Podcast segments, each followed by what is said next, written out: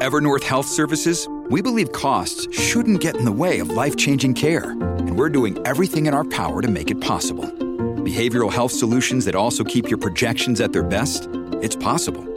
Pharmacy benefits that benefit your bottom line? It's possible. Complex specialty care that cares about your ROI? It's possible. Because we're already doing it. All while saving businesses billions. That's Wonder made possible. Learn more at evernorth.com/wonder.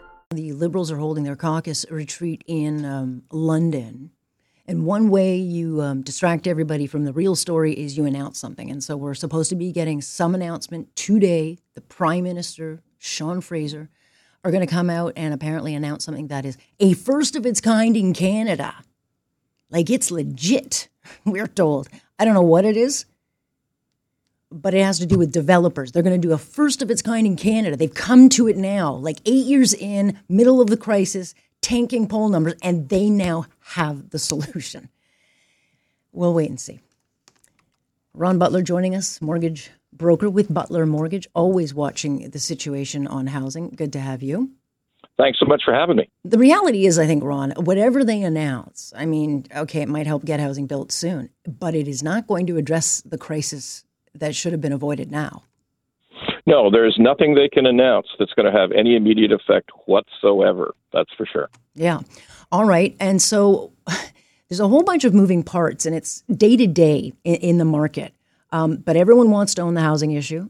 Um, so the politicians will do what they do. But um, the bottom, bottom line is uh, people are really struggling. What is the, the, you know, when we see the numbers when you put them out by the Canadian Mortgage and Housing Corporation, 24% of mortgage holders are now having trouble with their monthly payments, which is only going to get worse, right?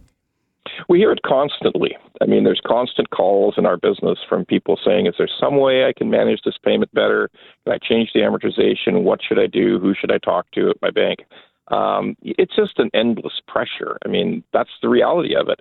Every week, thousands of mortgages renew, mm-hmm. every week in this country, and none of them go down. Payments all go up. So people have to find a way to manage.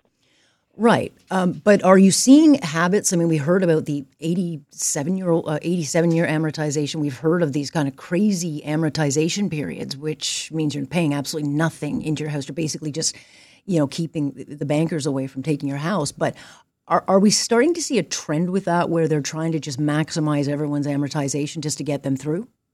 Well, it's actually taken a turn for the worse. There was a report issued yesterday that 20% of the variable rate mortgages are growing.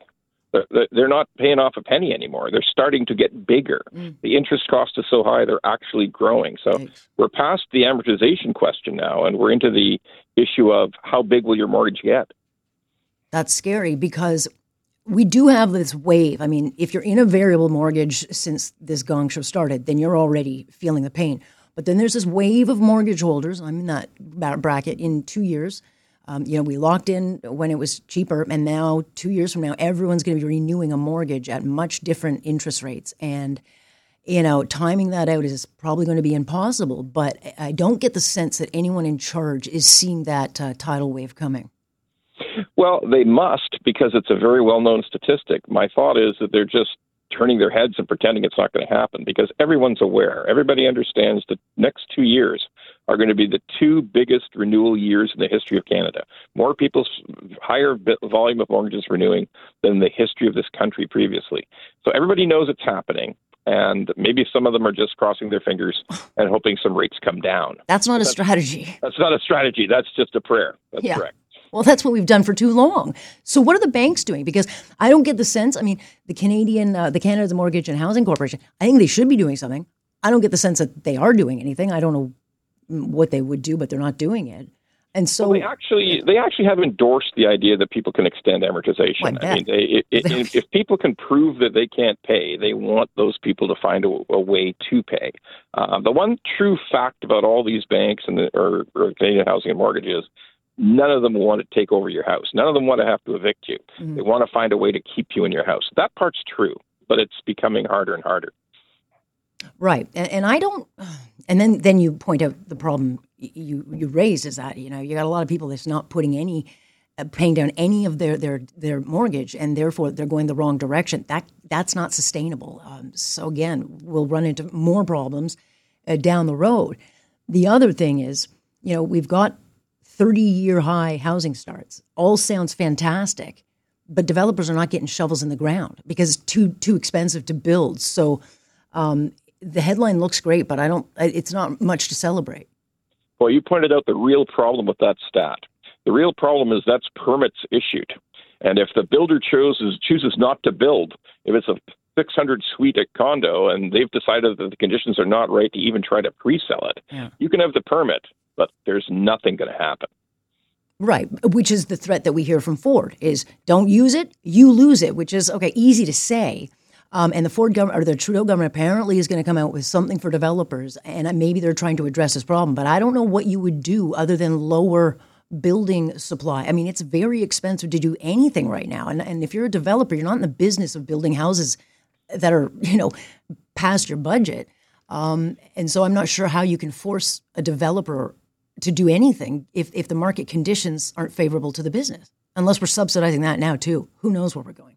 Well, we don't know what the announcement's going to be, but here's how much I do know. Yeah. In the last two years, the financing cost you, have got to finance a building when you put the, the backhoe right. in the ground. You got to you got to have financing, and you might need financing for between two and six years. But all I can tell you is the financing costs have tripled in two years, triple.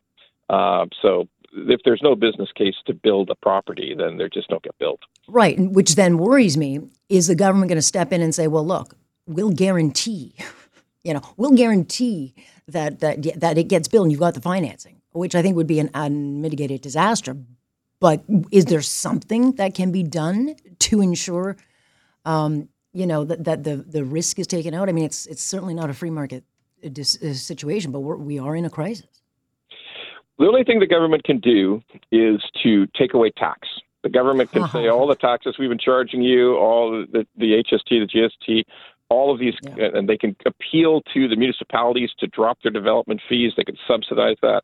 The only thing the government, intelligent thing the government could do, is take super high taxes, super high development fees, and try to give uh, everybody a break on that.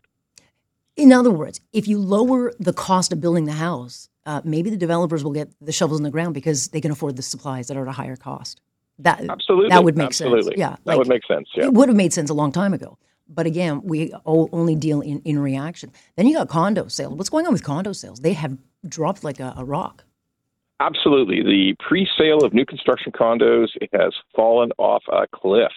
Uh, no one can make sense of the final prices because, hey, uh, you've got to get a mortgage at 6%. percent mm hmm And with these higher prices that are required for pre sales due to higher building costs, higher land prices, you, you just can't make the math work. Nobody can say that I could buy that condo and rent it out to anybody. Uh, it just won't work. Hence, nobody's buying. So what does that look like? Because it's not going to hit right away. But what does that look like? Like what, what's the timeline? Like are we going to start start seeing um, less towers? Well, we bring in a million people a year in Canada right now. Um, apparently, no end in sight for that, uh, and they need a place to sleep at night. Mm-hmm. So, yes, if we don't build, if we don't, if those cranes don't go up and the towers don't get built or new subdivisions don't start, uh, yes, in between two and three years, whatever, however bad we think it is today, yeah. worse. It'll be worse. Oh my, yeah. I'm, I'm, I'm hoping for the best and expecting the worst. All right, Ron. Always watch you online, uh, seeing what you're saying, and I appreciate your time. No, thanks for having me. I appreciate it. Ron Butler, a mortgage broker, and uh, he's with uh, Butler Mortgage. If you want to follow him, he always has some good advice, blunt advice uh, on his Twitter. You can follow him there. But we'll have him on Wednesdays because uh, he knows what to watch, and certainly I think um, where to call the BS on the spin.